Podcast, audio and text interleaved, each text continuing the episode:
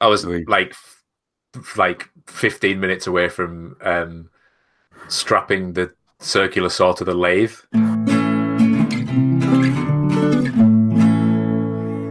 Hello and welcome. I'm Steve. And if I'd been drinking out of the toilet, I might have been killed. Nice Ace Ventura reference. I'm Brett. And this is Pause with Tools, a podcast for the rookie routerer. Uh, Roofer. so- Ru- oh, Roofer. Yes, Roofer. That's the one we decided on. Uh, so, gentlemen, how is everyone? Al, how are you? What have you been up to? I have been up to my balls in sawdust. uh, who'd have thunk that um, wood turning was so so so sawdusty, and also angle grinding wood, which is the second greatest thing to do with wood after wood turning, um, and fire, obviously. Um, yeah, so one of the tiny silver linings of being home stricken and working from home is that I don't have to drive to work and I don't have to pay for petrol and I don't have to pay for parking. So that has saved me approximately 200 bucks this month, um, which means uh, after fucking years of waiting, I've been able to afford some big fucking sheets of aluminium, uh, which can mean only one thing uh, that I can actually start Full Metal Al, which I've been wanting to for fucking Oh. ages. I'm so Um. So I ordered the metal that arrived, um, and the only thing that was in the way was needing a lot of forming tools. So things like dollies um, and various kind of shaped anvils and stuff that you would normally have in a, a metalworking shop, which of course I don't. Um, but I do have some big old fucking blocks of really old, aged dried oak, which is rock hard, um, way harder than aluminium, so hard enough for metal forming in this case. Um, so I've just been carving and shaping a load of forms basically for for the suit of armor. So a couple of like uh, convex dollies, different sizes, uh, and like a concave, like a bowl for dishing, um, and like a big long kind of almost like a long round thin anvil for um, forming sheets and bending over. Um, because I don't have a big roller. I've got a tiny roller that James gave me. It's about maybe ten inches, so I can do some some parts on the roller. Um, but the big bits that need kind of uh, shaping, I need to kind of make up the tools as I go. I think I'm going to make them as I go as well. So like, Yeah. I know I'm going to have to make a lot of spikes. So I might end up making like a, um, what are those wooden like spike things called? Spikes. No, it's like a trowel or a troddle, something like that. There's a word like that. sounds like a Cornwall word. Oh, for Um, do- for doing the uh, For like, yeah, Yeah, Uh, there's a there's a name. Anyway, one of them to form uh, cones round, basically. Hmm. 'Cause you can ro- you can- taking the time to look it up now. You can roll you can roll a cone you, you can roll a cone shape so far on the rollers, but then obviously it can't close up because you Right. can't Dauber. through the roller. What Dauber. Dauber? That's it. Dau- That sounds like a Cornish word. Yeah. Um, I didn't even get to Google. That was just it suddenly. yes, so lots of wood forming and wood shaping to get ready for um, basically making all the panels. So um, I don't know if anyone kind of followed the progress from way back when I started uh, the Al suit, but I actually have a lot of the plans already made um, and a lot of the panels already drawn up. So it's just a case of cutting them out of card, test fitting them, um, bit of trial and error, see if it still fits, um, and then just cracking on. So it's hopefully um, I've got next week off work, but I'm just waiting to see back because um, a lot of things at work are up in the air at the moment, and a lot of clients are, are kind of working on a really kind of reactionary basis more than usual. Yeah. So even though I have holiday booked off, I might not necessarily be able to take it. So I'm just waiting, and if I do, it's armor time. No, Oh, Armor time. Doom, doom, doom, doom. How do you how do you plan on putting the panels together? Is it rivets? Do you rivet So the, certain the sections together? the actual suit is um in the like in the show is uh put attached on leather so the pieces themselves are not actually attached to each other um so i'm hoping to do the same thing so there could be like a, a an undersuit so i could wear like an undersuit and then the pieces could maybe like velcro on Mm. or i could fully go for it and actually like have leather belts Yeah. and fully rivet the leather belts, and then that, so the whole thing's like a proper suit of armor would be, hmm where the whole thing is like you, you piece it together bit by bit with with leather straps, hmm and that could look cool. But I don't want it to. I don't want it to like end up looking like some sort of steampunk thing. Yeah. Yeah. I want it to feel like the cartoon. right. So I, I I know like the the um vambrace is has a has a strap on, so that has a Yeah. leather strap strap on, and I think the elbow piece does, but everything else almost just kind of floats because he's like a ghost. Yeah. The pieces just kind of float, so it's just kind of like a black undersuit. Right. Um, but yeah, the So what you're saying is uh, all black spandex is Pretty is much. coming. yeah. but then there's like it's weird because some of the bits because I've, I've I've mapped it onto my body shape. Some of the bits I've had to like exaggerate and like bulk out. So like some bits I'll they'll have to be like a either an undersuit or like foam padding or something because proportionally it'll just look really weird if it was like if it was just an L shaped suit. it'd, be- it'd be way out of proportion. Um, so yes, black spandex, but there, will- I think there'll also have to be like some sort of prosthesis as well. Mm. Like the shoulders will come out the wrong place; it'll look really weird. Yeah. You know what you should Yeah. do? You should get one of those uh, sumo suits, like where they sumo suits. Put it on, but don't turn the fan on. Then just like rest everything on top. Turn the fan on, and it just all- all- I'll, That I'll, would- I'll do that that. would actually be that would be almost uh almost correct you know like when he first or when he gets like knocked apart and they have to put him back together it's Yeah, yeah. like a shot of you kind of like inflatable tube man oh, that would be quite cool. Mhm. Oh. Um, yeah. So yeah, this it's going to be a lot of um, learning process. Hopefully, if I've got this time off work, um, and just building it bit by bit. I'm gonna start on the helmet. Oh, i'm so excited it's gonna Cool. be so good That's me. yeah Uh, Brett, what about you? Well, I have been attempting to finish this this small workshop on the cabin property and having never done anything like this before um at least in the in the way that I'm doing it um it's been a lot of trial and error and and learning things and then chatting with uh Justin Dietrich back and forth uh because he actually does framing and l- just learning a lot and how these things are constructed and realizing that you know a lot of the things that i learned uh, over the past couple of years in terms of like building in space or like you build one piece and then you figure it out from there and then see how things go together um, planning and and measuring things becomes a lot more apparent when you're like how did i miss that by two inches? Like it's not supposed to be there and now i can't undo it. Um it's been it's been hilarious because you know the weather's been great and and it's nice to work outside and it's just quiet on the property and i get to do whatever the hell i want to build this thing. But just all of these aspects of of building the workshop you know i'm checking in on al's video all the time just to see you know how he put it together and like certain aspects of the framing or, or like uh, i was telling the boys in the pre-show or i was telling you guys in the pre-show um i don't know that i've ever built a project where i've used like caulking or or silicone sealant or anything and actually having to use like a caulking gun and go oh this needs to be water resistant even though it's in the desert when it does rain you know i don't want everything just falling apart.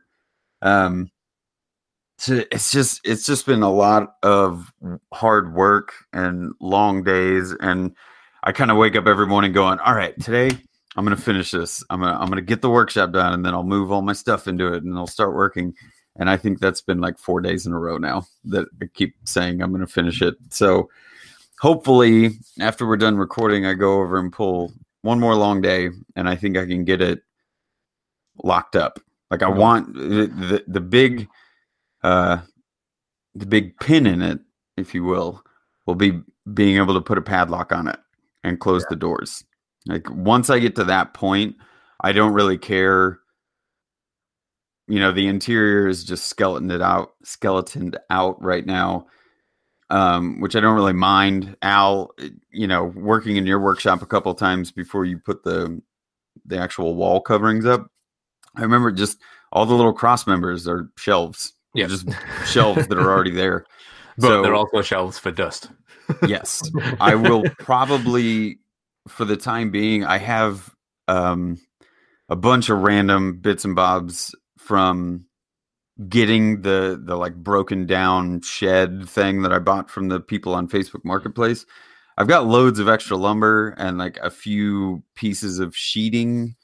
Um Nice. some of it's worse for wear but even if i just panel it out you know it, there's two feet of it that's usable and the rest of it is garbage so Is there enough of the even- lumber for a, a bench? Do you think a bench a workbench? like a workbench Yeah. um maybe i mean between that and and what you know ben has enough scrap and stuff left over from various projects that he's been kind enough to just be like if you need stuff you know that that's been sitting there for a long time so like feel free to use it um which has been really nice it's just right now you know I, i'm really bad about thinking too far ahead so i'm trying to like consolidate everything and just go just finish the workshop before you start thinking about where the workbench goes. Because of course like i'm standing inside of it and going well i can put this over here and then i can put this over here but something tells me i'm going to get into the storage unit load up my truck go over to the cabin and the workshop and then unload it and realize that it's very small.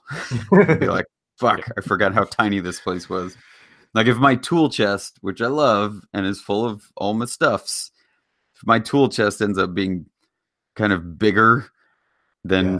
like i know the measurements and the dimensions of it but if i end up putting it in the space and realizing that it takes up a gigantic portion it's going to be like i'm going to have to rethink the approach to everything and might I really will- stupid. Could you could you build the tool chest outside of the the thing and have the opening on the inside? I mean honestly i You know, don't like, know like a boiler. I I'm I'm concerned. I'll I'll be honest with you. I'm concerned with the coding and zoning stuff. Ah, okay. Um because when I initially called the county to talk about building a 20 by 20 workshop on it, it was immediately a shit ton of money.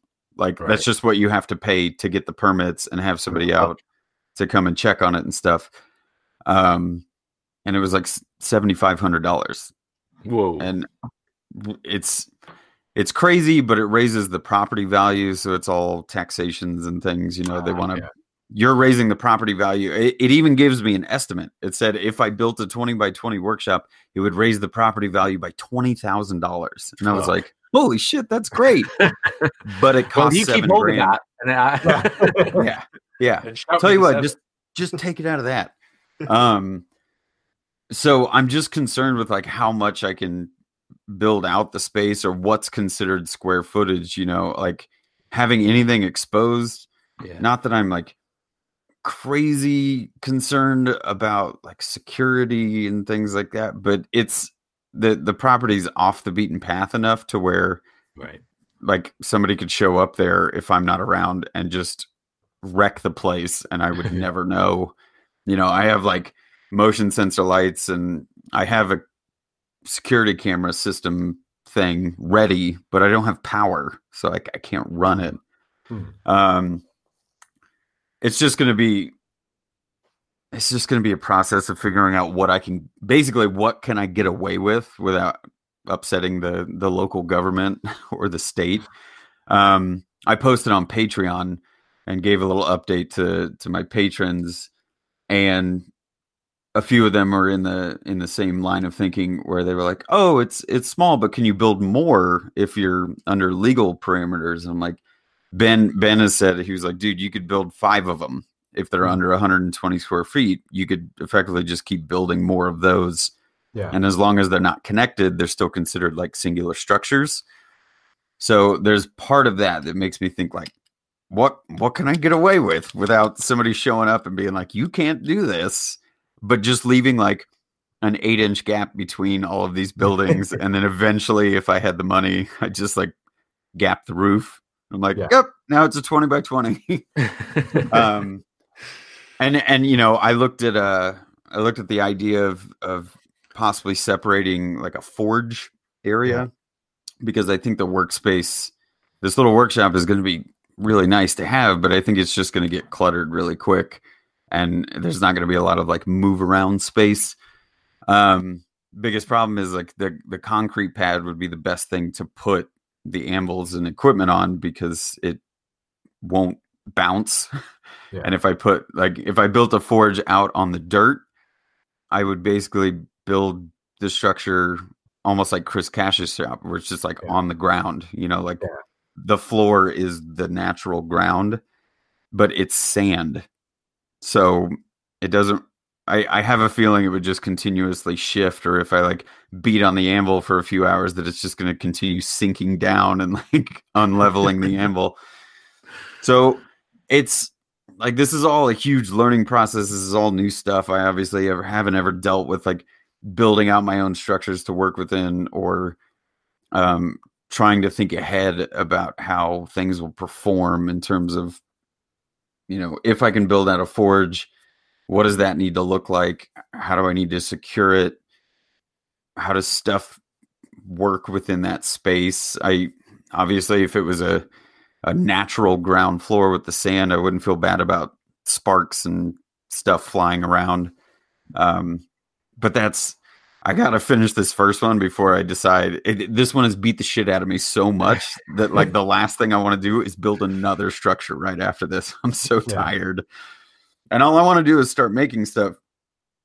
But yeah, it's it's a lot of like, it's a big learning experience. It's all great stuff. I'm obviously really excited about it. Um, but man, I am so drained Yeah. But that's it. That's it on my end. I hope i hope to finish. If not today it's going to be tomorrow for sure. And i uh am excited to put the video out because i think i talked about this uh, a few weeks back but i filled up a card two days ago which i never do.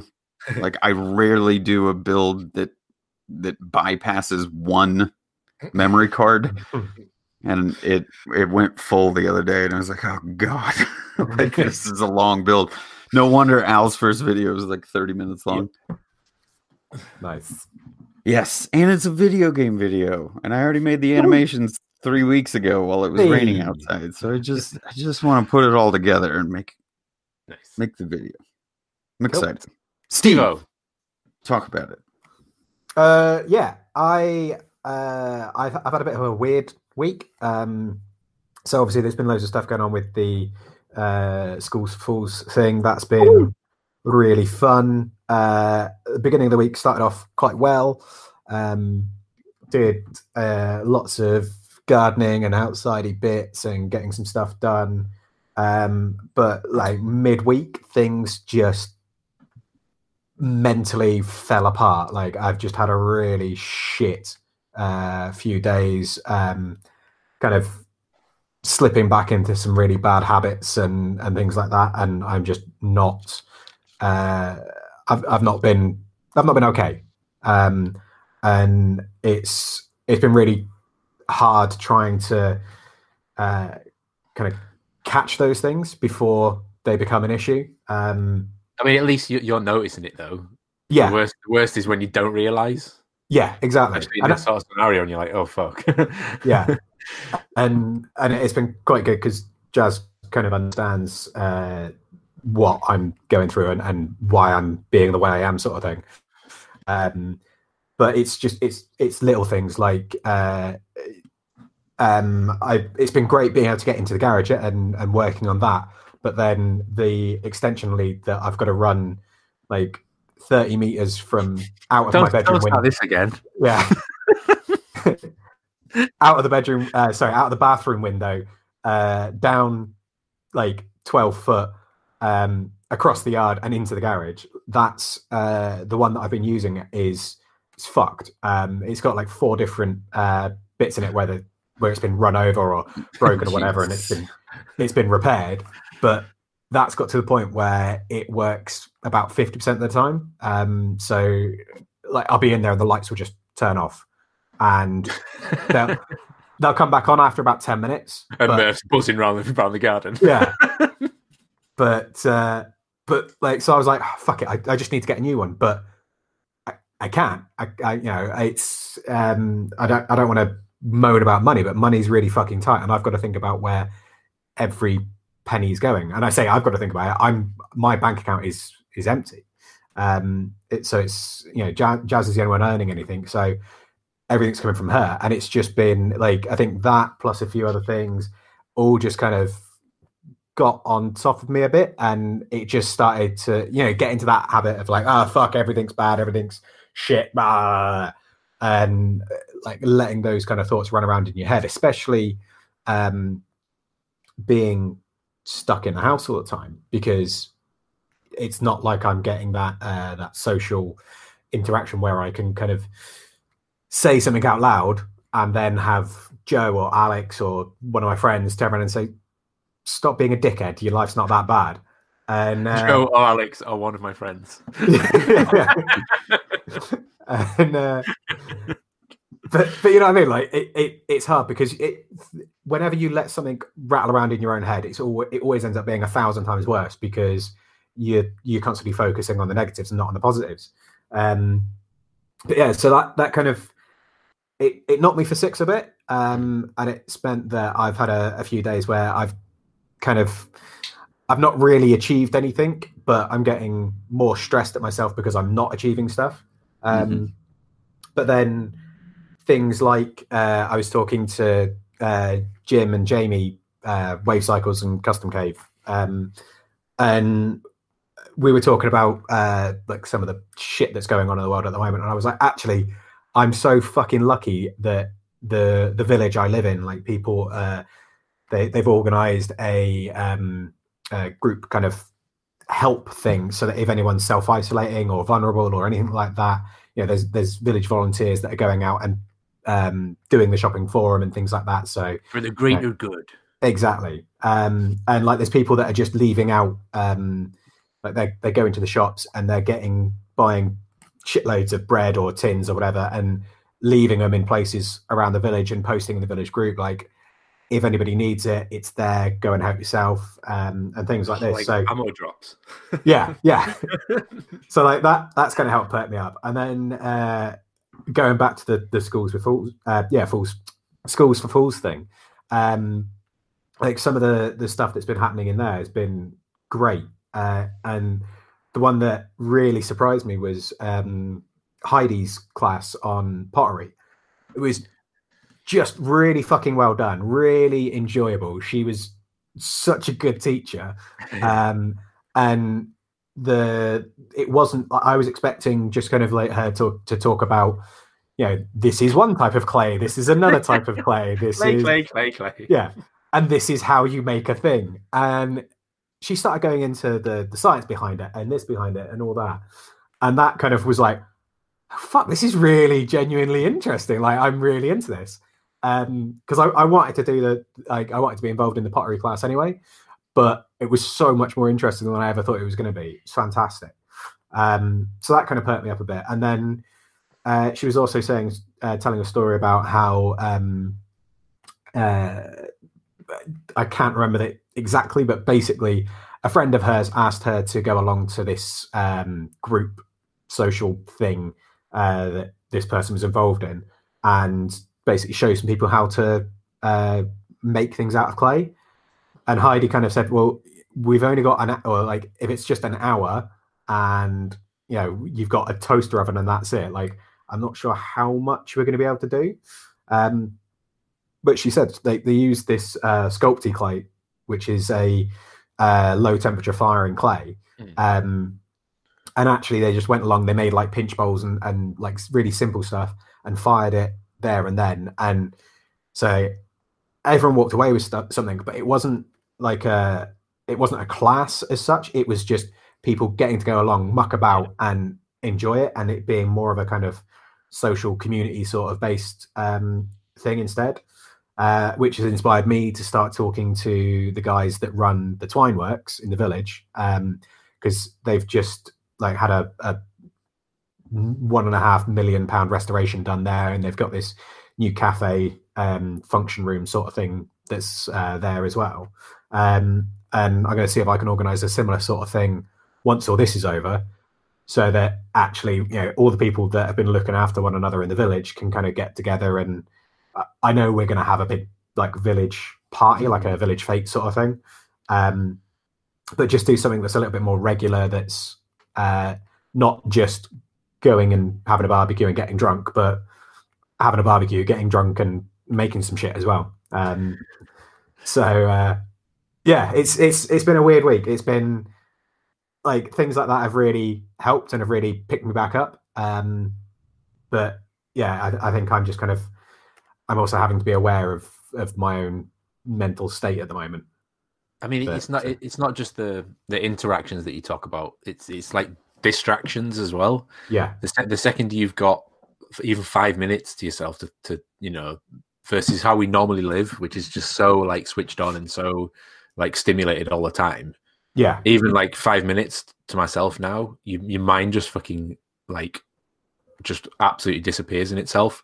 yeah, and anything that normally you just dismiss or wouldn't even have a chance to think about now any opportunity like where you don't have that stimulation you just suddenly like overthinking shit Yeah. thinking the worst you know fucking hell what's going on like i'm i'm like as much as i like moan about it i'm so grateful that i'm still working yeah, not because of the financial thing um i get paid for all but it's Yeah. because of the stimulation Hmm. like i would just be going fucking stir crazy if i if i if i didn't have that constant 24 7 need to be like doing stuff either for someone else Yeah. or for myself um you know that that needs to be not just going in on yourself yeah. and I like think- it's, self-reflection's good but give it when it's when it's forced upon you yeah, it's not good yeah, and it, I think as well, it's that kind of thing of uh, someone shared a meme the other day uh, that was basically was it joel it was joel Uh, no, it wasn't. um, but it, it, it was basically uh, it's okay if you're not being productive in the middle of a global fucking pandemic. Like, but that that's one of the things that I'm really struggling with is the fact that I'm not being productive. Even like the you know I could be sat here and I could be editing through all the videos, but I'm getting I'm sitting down and I'm just I can't concentrate on it because it's like I just want to be outside. I want to be in the workshop. I want to be doing this, and then I start thinking about those projects and start planning out. Oh, I'm going to do this, and oh, actually, I could make that. And then I go, oh fuck, no, I can't because I can't. Like, even if I had the money, I still couldn't go out and get any of the materials because all of the places I get materials are all shut down. Mhm. Um, and it's it's just that constant like, oh, I'm really excited. I'm gonna, I've got time to do this thing, and then that, oh fuck, no, no, no I can't. And it's just this constant, yeah, no, Yeah. yeah, no. And, uh, yeah, I've got all the time in the world but no money to buy materials exactly. no Um, shops are open But, but can i just ha- have a rant sorry yeah, yeah, Can I, can I have a, a mid Steve rant? Like, Yeah. uh, there's something else I did that I forgot about. Um, I've been living here for four years now in this house, and the bathroom door jams. Oh yeah, have you fixed that? Right. I don't know what it is about fucking Yorkshire, right? But everyone has got this obsession with carpeting the pisser, Yeah, and I don't know why. I, I've I, like even literally before I moved in this house, it wasn't carpeted, and the landlady carpeted it before I moved in. It's like, why is it just women? Do they not understand that men stand up to take a piss? Who wants a carpeted toilet? What the fuck is going on? Anyway, every house I've lived in in Yorkshire, and that's like 10 different houses, all the fucking toilets were carpeted, which Yeah. already grinds my gears enough. But what makes it worse, the fact that they do it and then they don't adjust the fucking height of the door to compensate for the carpet. So not only is the floor soaked in piss, you can't open or close the door. So very satisfyingly, I took the door off, strapped on a straight edge, and just fucking took the circular saw at the bottom of the door, and it was so Nice. satisfying. I like clamped it open, everything, and taped it, so there's absolutely no like chippage or splinterage. Yeah. And it was, and now it's just like a dream, and and oil the hinges and stuff, and like oh, it's just I, I go in there even when I don't need the toilet. It's amazing. Yeah. oh, that's I'm so happy about that because that was so fucking annoying. Oh, the small victories. I love them. But uh, but yeah, so this whole um like being forced to stay at home and forced to not be able to get the things that I want to um to do the projects that I want to do has meant that I've been having to try a few new things and new materials and come up with different solutions for things that perhaps I've done before. Um, which segues beautifully I don't know how you do it, Steve. I know, right? Into the subject, which is something along the lines of trying new things.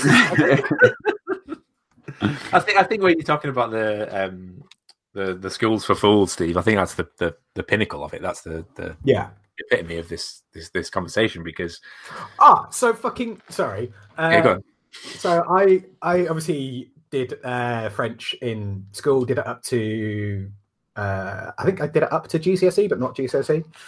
Maybe I did. Anyway, um, uh, but yeah, did it for years. Um, went over to France many times and all this. And so when we were doing it uh, with in Red's class, I like it was starting to come back, and I was like, oh yeah, I remember this, I remember that. And the French way of counting is fucking stupid.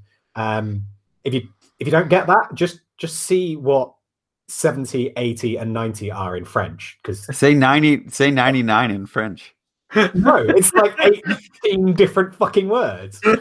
Um, but yeah, so I I was obviously like, okay, yeah, I'm all right. This I'm I'm comfortable with this.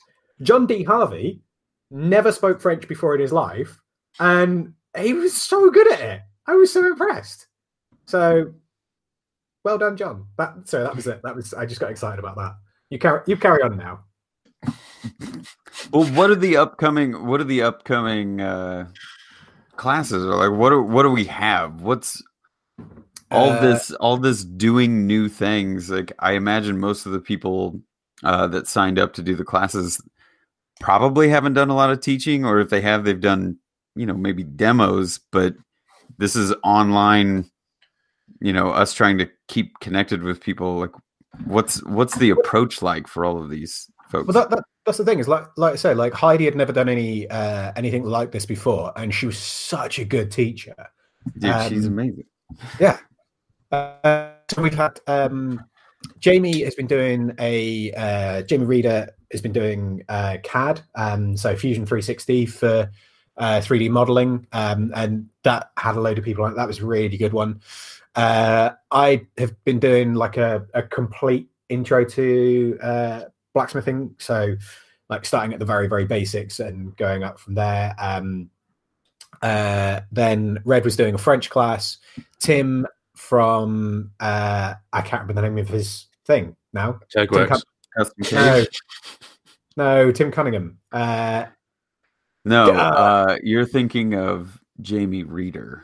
no, neither of you are helping. Anyway, Tim's doing um, like uh, live blacksmithing demonstrations. Um, we had a few technical difficulties with that because again, it's the first time he's done anything like that. Um, Do you mean and- Urban Forge? Yes, thank you. Yes. Uh, yeah, so Tim from the Urban Forge is doing uh, live blacksmithing demos.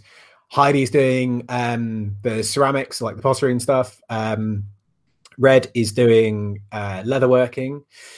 Sharon is doing a filmmaking for YouTube um, series, uh, which again, there was a load of people that were on that that had never done like they'd never done any kind of filmmaking stuff before. So it was uh, it was good for them to get kind of just over that initial hump. Um, uh, and today's one is Rasmus is doing um, some 2D CAD stuff. And then next week, all of the classes are repeating. Plus, we're going to have uh, Ola is going to be doing some sand casting stuff, um, Mm. which is going to be really fun, I think. Uh, Ellen is going to be doing a knitting one. And Jeremy is going to be doing a kind of. I, I've not actually put um, Jeremy and Ellen into the schedule yet because I need to figure out where they can actually fit in. Uh, but Ellen's going to do one on knitting. Uh, I think so. We're both going to be playing around with that. Uh, and um, Jeremy is going to be talking about uh, pirates. He's going to do a talk because he like he, he's done history um, and he's studied it, and his speciality was apparently in, in pirates. so he's going to be doing like this history on pirates and all things pirate, related, which is going to be fucking amazing. great.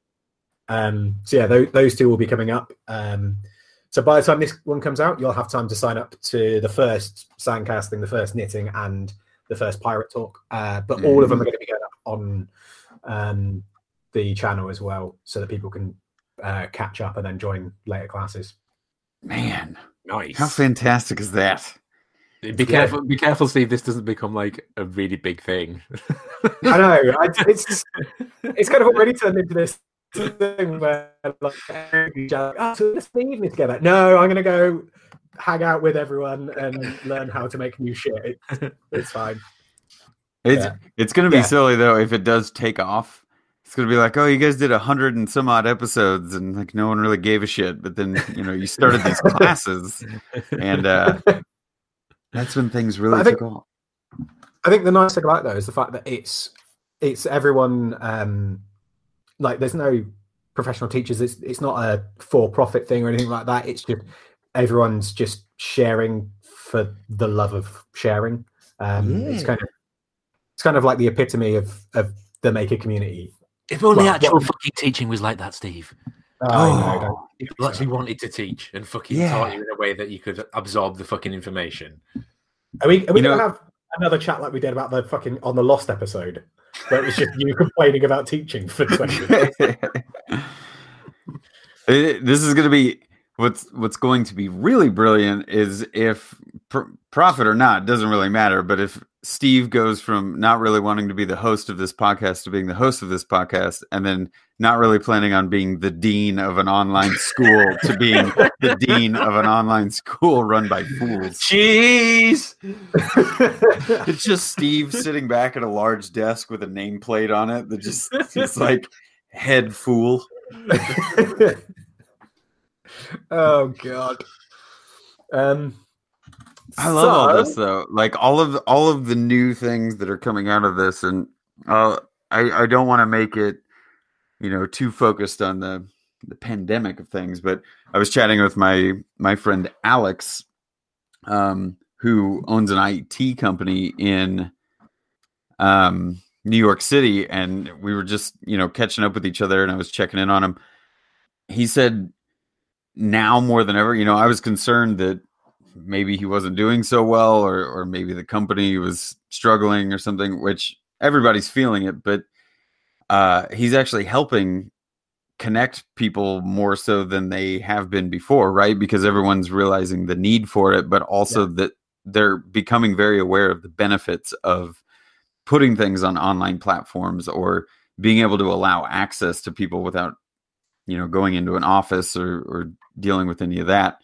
Um and then we ended up chatting a little bit more about you know Mhm. where where things would go or or how how these new things are coming out of the woodwork in terms of uh I told him about the schools with fools thing and he was like, "Oh my god, that's so cool because you guys already do that as it is. You know, you're all putting content on YouTube, so everybody has a basis for being able to you know, get connected, put a webcam on themselves and just do what they normally do but share it with our our small masses at the moment.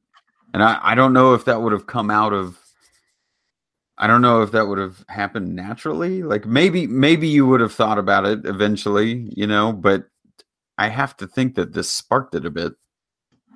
Oh god, yeah, yeah. I mean, it's it's one of those things because like the the style of uh like my blacksmithing basics one, for example, like the the style that I'm doing it in, I hundred percent wanted to do that uh or a similar sort of thing as a video series anyway. Um and this kind of like forced my hand. But I never would have thought, well, actually, we've got a shitload of other people. Let's do some online classes without and certainly not in in the style that we're doing like if i'd have if i'd have just carried on and done what i was planning to do it would have just been like i said a video series. It wouldn't have been interactive. There wouldn't have been q&a sections to it. It wouldn't have been anything like uh, this. But i think that's what's quite good is the fact that we're we're doing stuff like this. It make it it means that it is more of a traditional sort of style of class than um than if it was just like I say putting a video out there and answering the first hundred comments and then ignoring it sort of thing. It's it's actual um, back and forth, which I think is quite important in education. Right.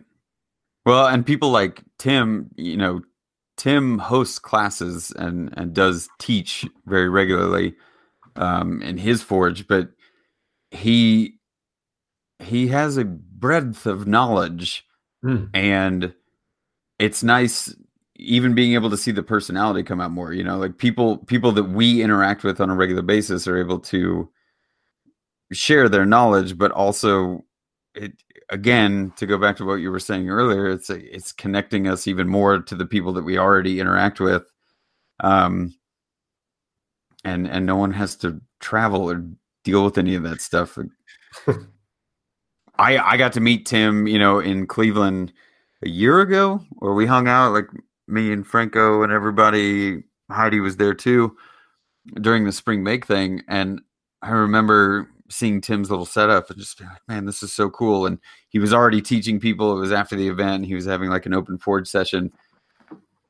There's aspects of that that now become apparent to me of just like, wow, these are these are great. Like setting up for 30 minutes or an hour is and then like live not instagram living yourself just working it's like you're actually interacting with the people and the entire approach is educational right Yeah. it's not just hey i'm working come watch me and i'll talk to you guys or answer some questions this is more like having quote unquote a syllabus Yeah. and taking people through the process and it it's really exciting it's basically why we all watch YouTube anyways, is to hopefully watch and learn what other people are doing or making.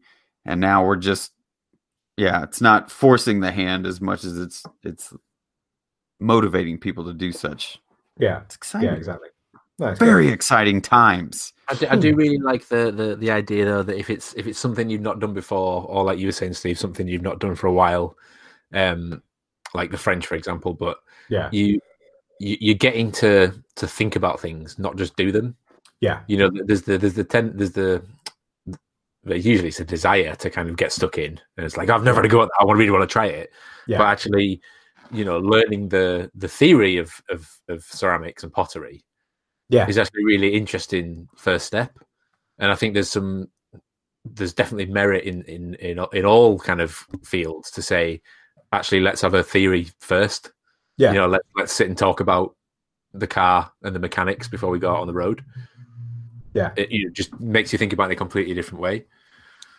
Well, I Al to add to that, and I'm I want to throw this question at you, but do you think it's more beneficial to to be able to kind of sit in your own comfortable space and not really have the eyes of everybody around? You know, there's there's this thought in my mind that it's like being in a French class or being in a foreign language class amongst 50 other people and there's the teacher you can't really interact with them one on one anyways because the class size but also there's there's something a bit intimidating about just being in those situations and they call on you and go all right you read the first line and you're just like Bleh. and instead of retaining or learning any of the information it was just like spit it out as quick as you possibly can so that the attention can go elsewhere and no one looks at you anymore Well, it's, So- it's worse than that. It's it's it's even to the point where you you will deliberately do yourself an injustice just to fit in with what's going on.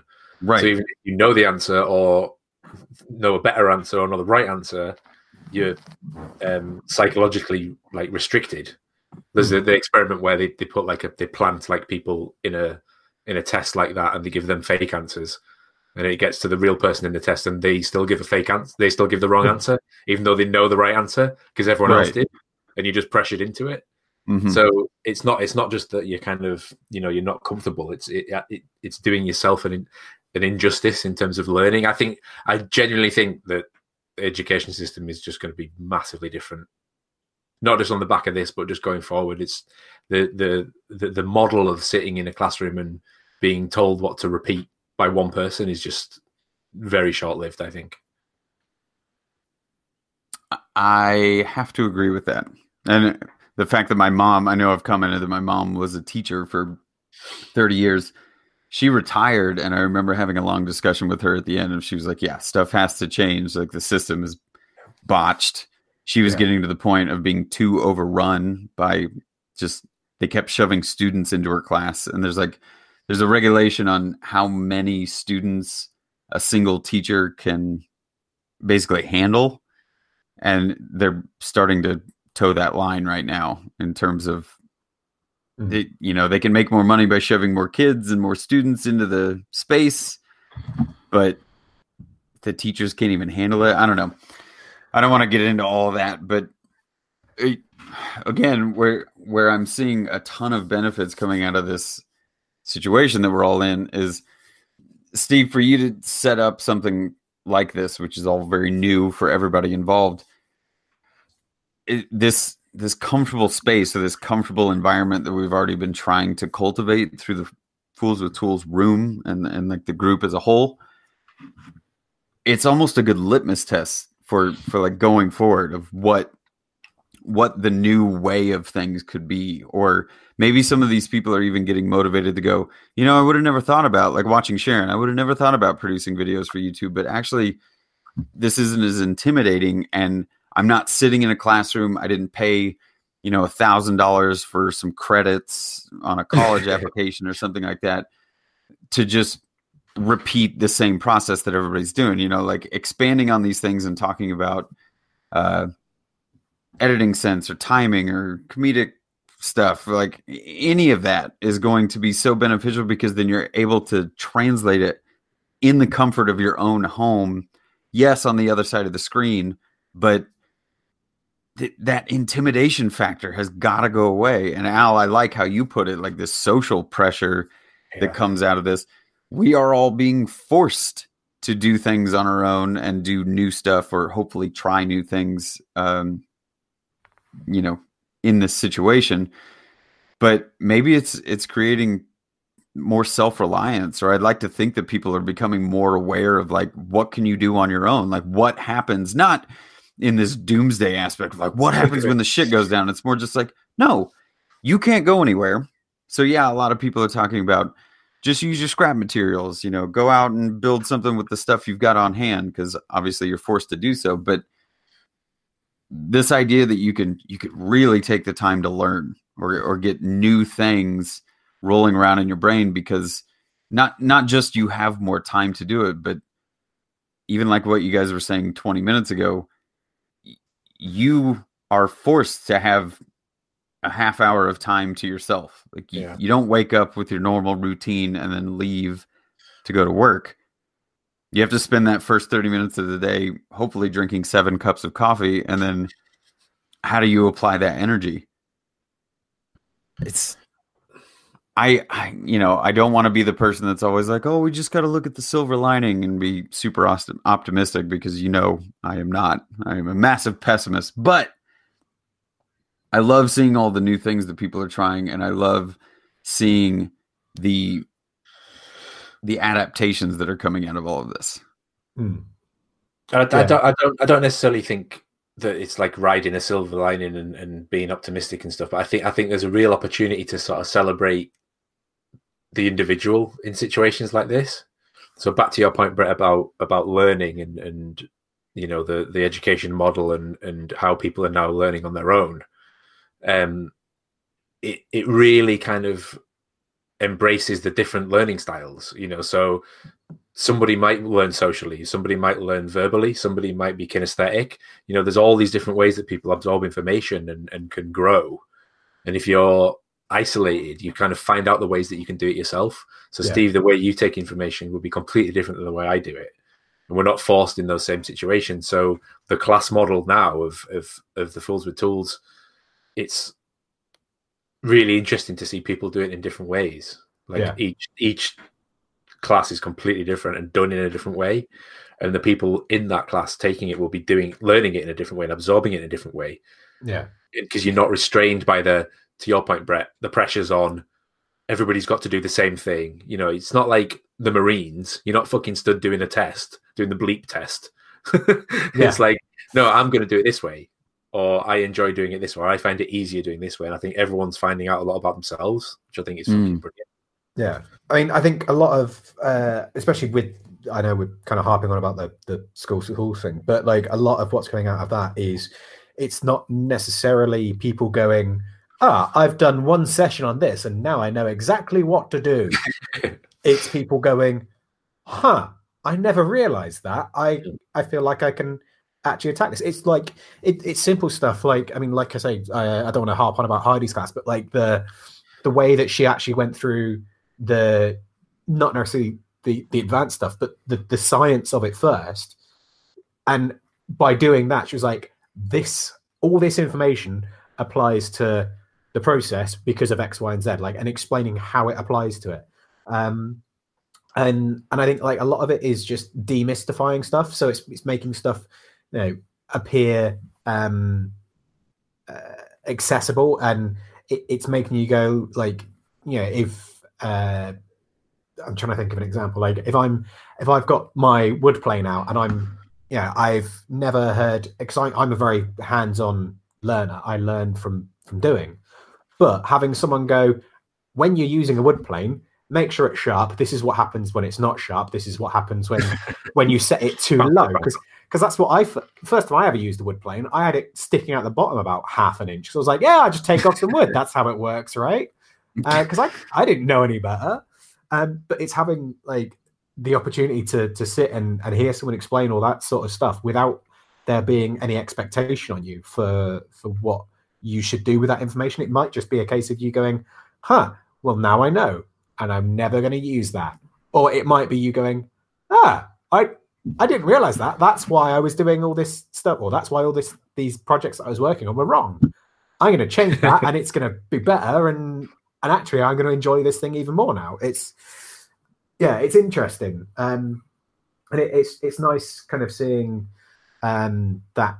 Uh, and I don't I don't want to keep using the word community, but like that community aspect of it of it, where people are they're kind of they're they're helping each other out. They're giving each other that that that little kind of boost. I mean, the um in the uh the group, Dan Brent was talking about um uh welding and he showed his first welds and he held his hands up and was like, I know these are shit, but this is the first time I've ever welded.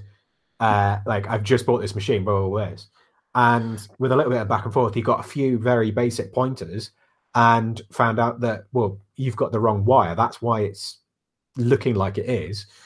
And so he's gone off and he's he's got the new wire. And it's that kind of that good level of um of support there where it's not shooting each other down and giving each other shit for not doing it right. It's it's being able to kind of help each other out and say well actually try doing it like this or have you tried that or or whatever.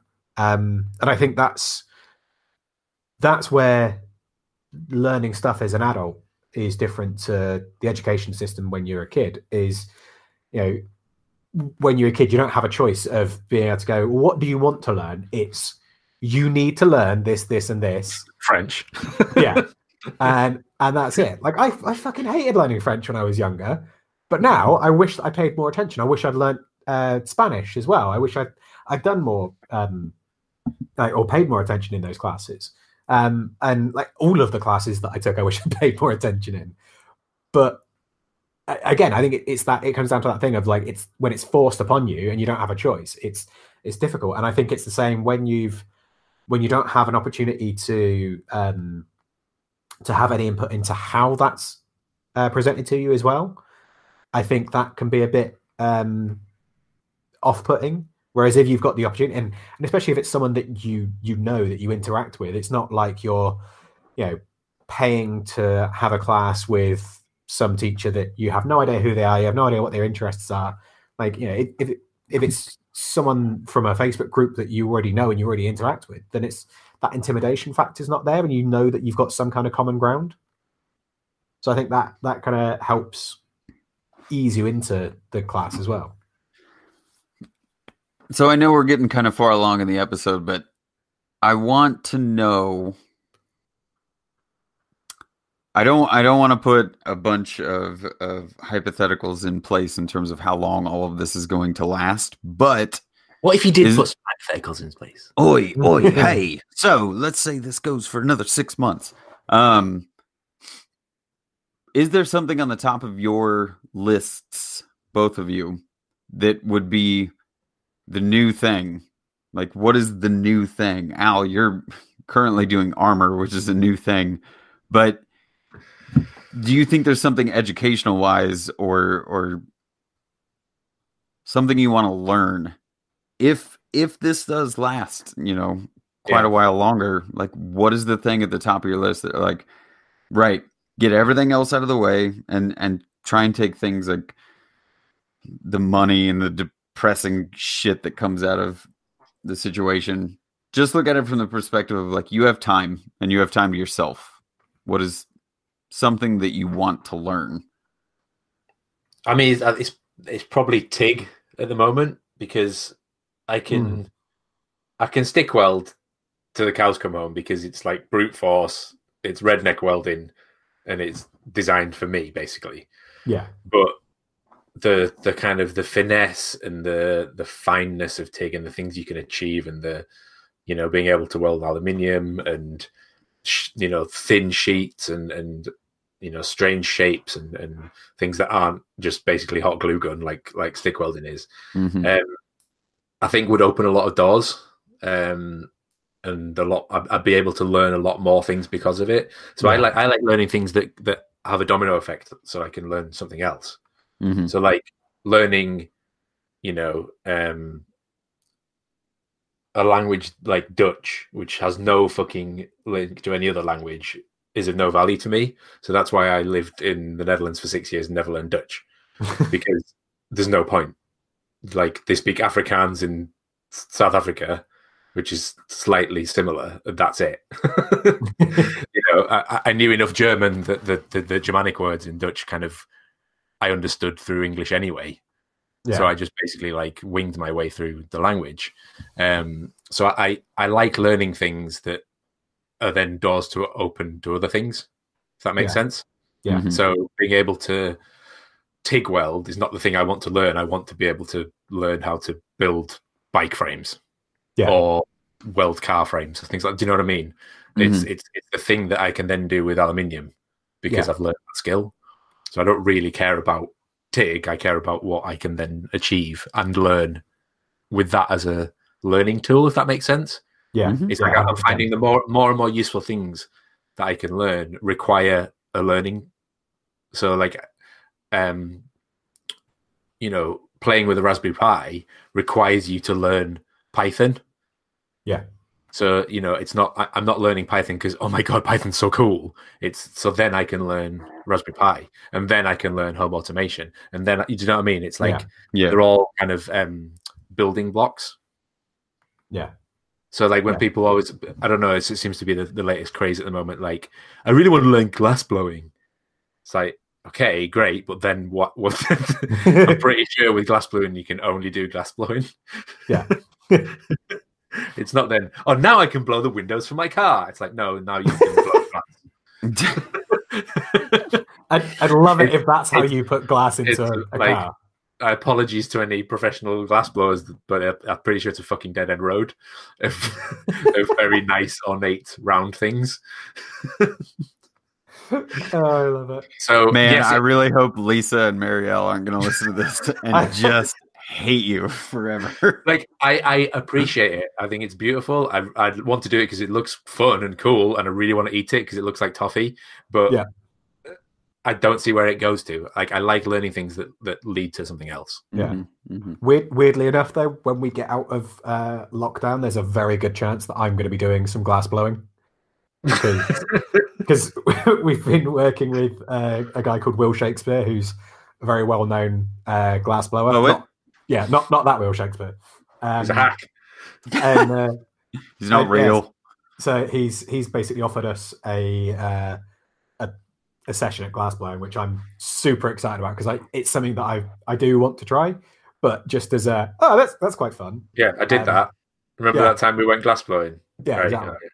however, Um, glass tube bending and heating and making neon Yes. neon signs. Now you're talking. Yeah, that leads to something else. That I looked into for ages, and I went into uh, there's a company in London that uh, that do it, and um, I looked at taking one of their classes uh, about four years ago, and it was all of the money in the world ever. Yeah. It's like a Mm. thousand pounds for a weekend course. I was, Wow. I, but I um, wonder if that's because they know no one is doing it, and Yeah. the market for real Yeah. neon sign is probably pretty decent. And they're like, "Oh, we can charge these people loads because you Yeah. know, if they actually do it, yeah, They'd be doing be it at Walmart. yeah. So, The- Steve, the- you you next. Well, it, kind of similar to how I was looking at um, at TIG welding is what it leads on to. Like I, TIG welding is definitely one of the things that I really want to learn because you've got a, a TIG, haven't you? Yeah, the, the challenge is I've not got a, a, a decent gas setup. Ah, So I've, just, I've got like tiny bottles of argon, no regulator, and they're just held in with like a clamp. so if I knock it, the gas just flies off. And fuck's yeah, sakes. so I need I need a proper setup, but again, it's like investment Yeah, because stick stick welder. There's no auxiliaries. There's no investment. yeah, You're just buying electrodes and they're ten a penny. So yeah, it's exactly. like it's really accessible. Yeah. Whereas TIG, you've got to take seriously. You've got to clean. You've got to get acetone. You've got to grind. You know, yeah, there's there's lots of things that go into it, which I fully appreciate. Yeah. um, and it It's- all makes sense. it's just a very high bar to entry. It's Yeah, see, exactly. T- TIG is one of those that it's it's all well and good. You know, you can sit there and you can watch every video under the sun, but that is something that I think very much you need to get hands on. You need someone there that kind of knows what they're doing to be able to say that's good, but have you tried doing it like this? Because that's not Mhm. going to work. I've Um, tried doing it properly. Yeah. um, yeah. So TIG TIG. I think I think that's the other thing that it's um it's intimidating to me because you've got to do it properly. Yeah, yeah.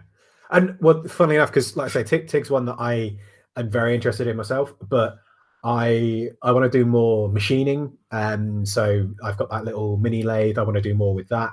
Um, and again, that's something that you you know you have to actually do properly. You have to pay attention to. You can't just Mm. hit it until it works. Um, but one of the the things that I um, that I really want to learn more about, and with the idea of what else it can lead on to, um, is just uh, like a, a basic mechanical engineering um, sort of course. Um, I want to know more about that sort of stuff because it's, I you know I I I'm very much uh, a farmer when it comes to engineering, which is you either tie it all up in baler twine and hope that it works, or you massively over engineer it because you don't quite understand the physics behind it. So it's just, if I just put a few cross braces in, I'll put a few extras in and like really build it out. That that's not going to go anywhere. Um, so I'd like to know a little bit more about uh, the engineering side of things. Um, but I say that I also I, I wish that I knew more about um, electronics. Um, but that's something that I'm I've I've always struggled with electronics because I don't I just don't understand it. Um, Mhm. and I think again that's just kind of I just need to sit down and and demystify it, and then I can start building on from that. But I think for for me, like if if this goes on for a long time, and if I can find a decent online course on uh, basic mechanical engineering, then that's definitely something that I would I would look into. What about you? Um, honestly, I think it's going to be forced upon me, not because of the situation with the pandemic, but more my my life situation. Um, most of the stuff that I've sorry, Glass blowing. fuck you. Um, yeah, I have all the sand in the world, so I'll just turn it into glass. No, I you know, I got into the this property, this little cabin property that's a blank slate, which is fantastic. And you know, I've I've basically been making all kinds of weird stuff and, and just trying my hand at, at different things over the last couple of years. But I've never really done like col- pieces as a collective you know Yeah. like now i have to think about I, i've never really done cabinetry like i helped jim with it. I learned a lot of things. I know how to do drawer slides and you know kick plates and and how to do square mounting situations and what kind of you know joinery you should have in it. But i have to think about things as like okay what do the cabinets look like? Now what is the plumbing system situation? Like what do the faucets look like? I need to learn more about furniture building and and Yeah. like Mhm. actual stuff that needs to sit in a house and serve a purpose and hopefully last a long time like i'm so used it- Go ahead. This the stuff that you kind of no, it's, it's the same with me. It's the stuff that you kind of you see and you go, oh, I don't need to make that. I'm I'm too busy making fun stuff. And then Yeah, you go, oh no, exactly. actually, Yeah. No, that's exactly it. Like I'm the new I'm busy making bow and arrows and axes. I don't know. exactly. Like you make you make a, an axe or a hammer or like that treasure chest and you just go cool. But it it can sit anywhere. It is a piece and it just exists and that's it. But when you look at like i have to build a bed.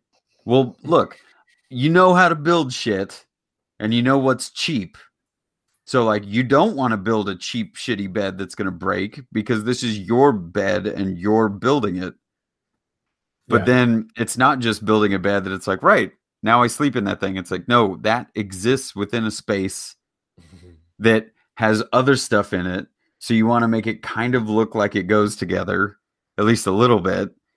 And having this like bigger design sense or like this this future idea. A lot of this, a lot of what I have to learn and all this new stuff is like maybe not just interior design, but things like uh you know researching a little bit more on like industrial design. Why are things built this way? Yeah. or why what is the ergonomic reasoning behind how this thing is created right? Like why is cabinetry built in exactly this way? Or what kind of hinges work better than the other ones? Where you're not even looking at price at that point. You're looking at aesthetics and ergonomics.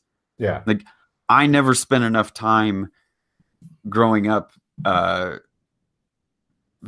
like looking at aspects of industrial design or um ergonomic design. I know I keep using the word, but drawing a picture, you know, being kind of the artsy kid, it was just drawing things growing up. Like you just draw these fantastical things and it doesn't really matter if you draw a landscape and it looks exactly like the land you were looking at. It's just, you know, this interpretation when things become tangible and this even crosses over with like the the Proko channel that i shouted out a couple weeks ago.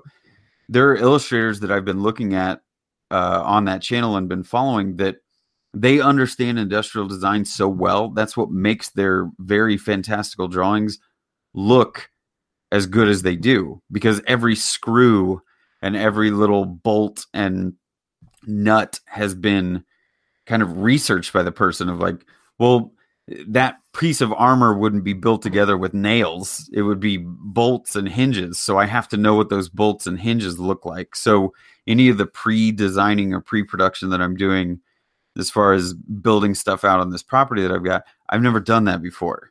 Or i've never had to give that much consideration to how is that thing going to exist six months down the line. So building structural building you know quality cabinetry, doing things properly like plumbing and and gas lines and things like that. I've never had to do any of that. So the new thing, the stuff I have to learn is like proper adult level maker thinking. Like how do I do this that I feel good about the quality of it but also it like adheres to codes and I'm not going to get dinged. Six months down the line by somebody coming out and saying like, "Oh, your pitch on your roof isn't correct. Uh, we're gonna fine you, and you have to fix it." Like that is a legitimate thing that could happen. Yeah. Yeah. So, I I would say that right now I'm spending a lot more time on things like Pinterest, which I've never used before, to Mm. get ideas, but then also taking those Pinterest boards and researching the aspects of of like the cabinets in this photo of like how are they constructed? Why why are they done that way? Low profile versus you know normal sizes of things. Why is a fridge 36 inches wide? Like i'm never going to need a fridge that big. What can i get away with small? But then what kind of power can i run to that? Like all Yeah. every little minute aspect that i've never had to consider before. Yeah. I'm know, but- excited. I'm excited by the, you know, these aspects of, of being an adult and having like proper furniture and appliances and things like that. But also, like, it's opening up a new world for considering what it means to have like a tiny space and how to optimize it. What ergonomics feel right? How do you multi-purpose things? Multipass. Multi- Go on. Al. yeah. Go go. Yeah, and no, there's because there's a couple of themes coming here. There's there's like the the desire to to want to learn something, which I think we're all seeing, kind of like, especially with people who've maybe got some time or some space on their hands. Um, there's the necessity that you're talking about, Brett. So, like, I need to now learn how to do this, or I need to build this for the first time, or I need to, you know, look behind the the reasoning behind things now. Whereas before, I kind of maybe chose things on their aesthetic or their material choices or Mhm, the, mhm. the way I wanted to approach it. Now I need to kind of understand it. So there's like that necessity behind it. But I think another really important one, and to your point, Steve, is about maybe somebody else giving you that push. So, like, just going back to welding, like, I got my MIG welder from a guy in Ireland called Michael, who just sent me the MIG welder because he heard me, uh, TIG welder, because he heard me talking about TIG on the podcast. Um, I got my stick welder from Pete in Edinburgh because he didn't he, he he didn't need it anymore and he just sent it down to me and knew that I didn't have a welder. Yeah. And like to your point earlier, it, it's one of those things where I probably wouldn't have been able to invest in it myself as much as I would have thought, oh, welding, that'd be cool. I'll just stick to making shit out of wood because it doesn't cost me any money. I've got a seven quid handsaw and some screws. Like I can I can join things together. Um, but stepping up to make, joining things in metal required some sort of investment. So like mm. I was nice enough that that a guy called Pete in, who lives in another country and a guy called Michael lives in another country were the instigators behind that. They were the ones that kind of you know made me take that step, Yeah. made me do my lay my first bead down, made me you know think about gas and hooking up and hoses and cleaning and scotch bright and stuff like that which never crossed my mind before you know i'd never have a Scotch-Brite pad until someone sent me a fucking TIG welder um and then other brands of scouring pad are available um but th- that that that fa- that facet of somebody else helping you make that step or, or Yeah. getting you into something that you've never done before you would you would have never joined the pottery class if you did not met heidi Yeah. you know it, it- yes you join it because she's hilarious but also she's she's the one that's probably got a lot of people thinking about clay that Mm. hadn't done previously there's probably a lot of people thinking about plasticine now that weren't a month ago Yeah, yeah. so I, th- I think that that that that third party as well is a really important piece in this um both for kind of emotional support but also like encouragement and, and instigation Yeah. And that third party is spiffing. See I, I nearly stole it from you i was so close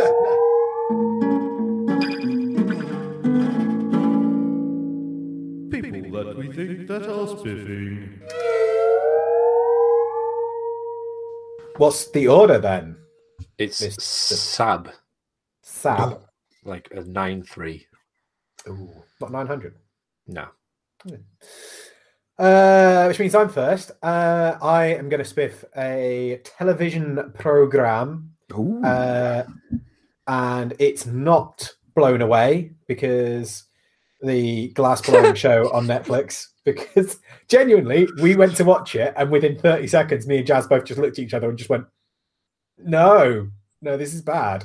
Uh, it's very, very American. Uh, so instead, we went for the very, very British uh, Great Pottery Throwdown, Ooh. which is essentially Bake Off with clay. It's fucking glorious. I mean, Um, aren't you baking off the bake? Okay. Anyway, go on. Yeah. yep.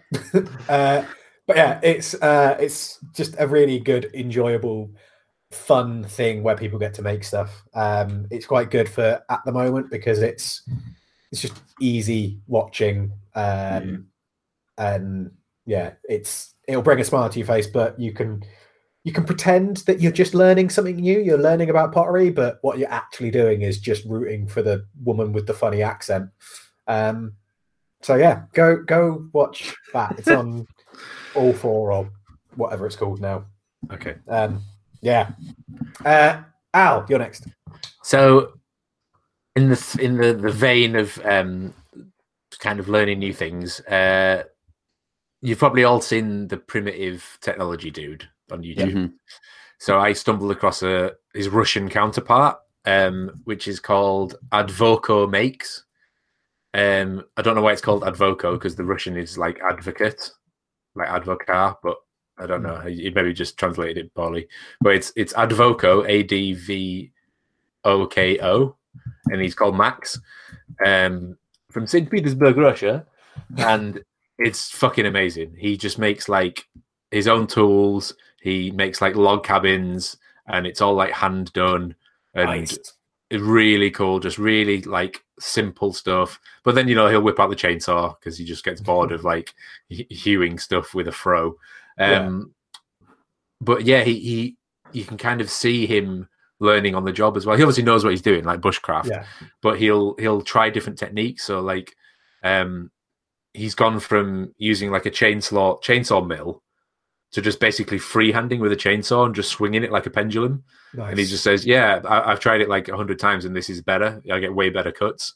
and so he just like stands above the log and just go and swings it, swings the chainsaw back and forth because the tip cuts better anyway than the sides. And he just gets to just like perfectly hand cut, and it's just unbelievable. But the whole show is about him like learning and and retrying stuff, and you know, um, all the rope that he uses is just that stuff made from a from plastic bottles, where you just pull the the, the piece of uh, strip off the plastic bottle Oh yeah, yeah. through it through a cutter and it just makes twine.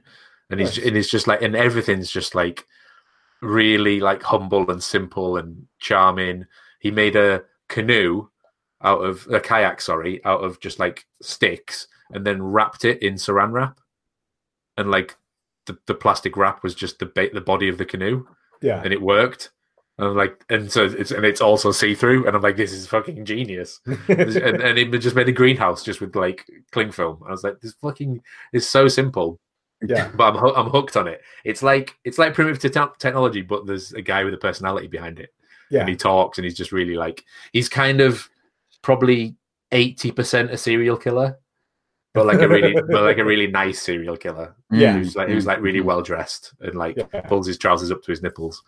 Um, he's called Max. He's in Russia, St. Petersburg, um, but he just basically makes like log cabins with a with a hand axe, and he's just charming.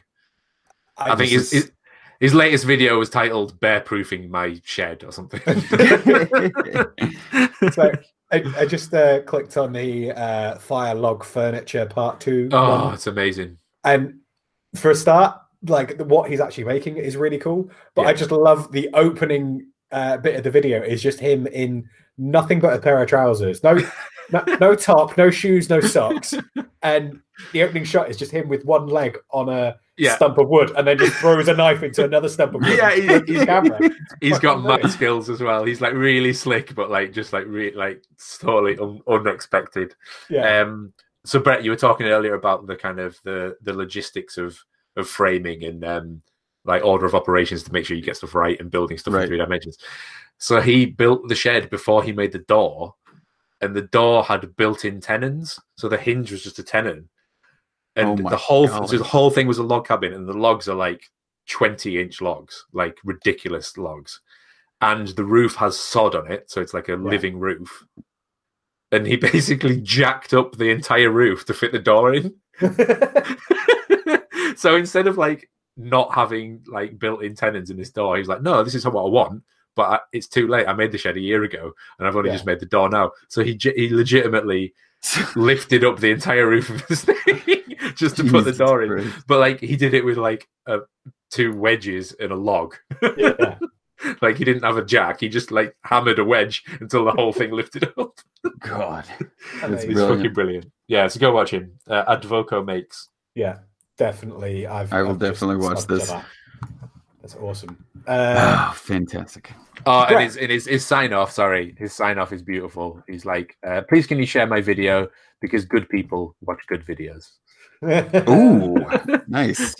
I like. I Like Uh, that. yeah, Brett, you are. Uh, yeah, not not so much on the learning aspect of things, but I genuinely want to call out a delightful human being. I'm almost positive it's a respiff, but I wanted to congratulate and spiff Michael Alm, who just Yay. passed his 100,000 subscriber mark. Huge milestone and well deserved. Uh, genuinely great guy and makes fantastic stuff. Mhm. And honestly, I'm not as much into woodworking as you know a lot of the maker community folks that I know are, but Michael does really interesting things, and I feel like he's got a really unique and artistic approach, and always trying new stuff. So. I imagine most of the people that listen to this podcast probably already know who he is, but if you don't, please go and check out what he's doing. The pattern plywood stuff he's been doing recently is So goddamn cool. gorgeous. And you know what, Steve? I look at stuff like that and my brain translates that into uh like pattern welded stuff. Where I'm like, it's just layered in the exact same way. And it's all like how you cut it and stick it back together and create We- these patterns and stuff.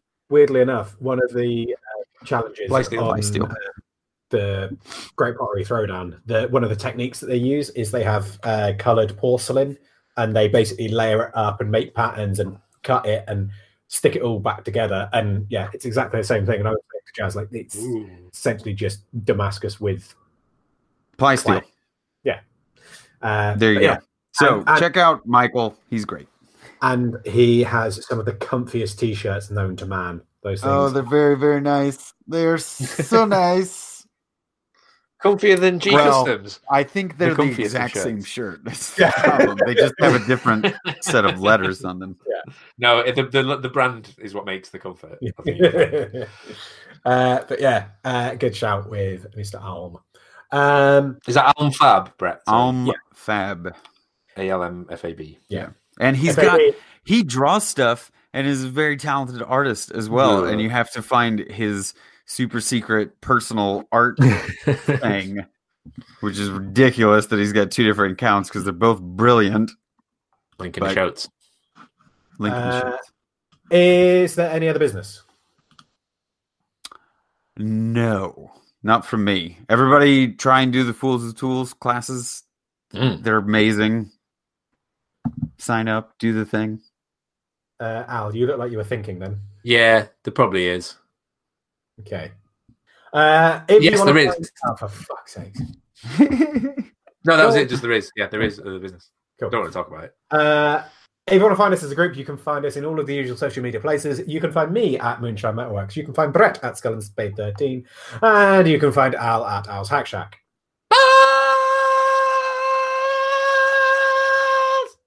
Armor Shack. Yeah. Uh, if you want to find us as a group, uh, Fools with Tools, go for it. Um, that's it. We love you. Stay safe. Stay. The the sincerity, Steve. We love you. it's, it's totally sincere. Uh, yeah. Enjoy. Be be be yourself. Be yourself. I I need a cup of tea. And Okay, bye. I need a cup of tea. It sounds delicious.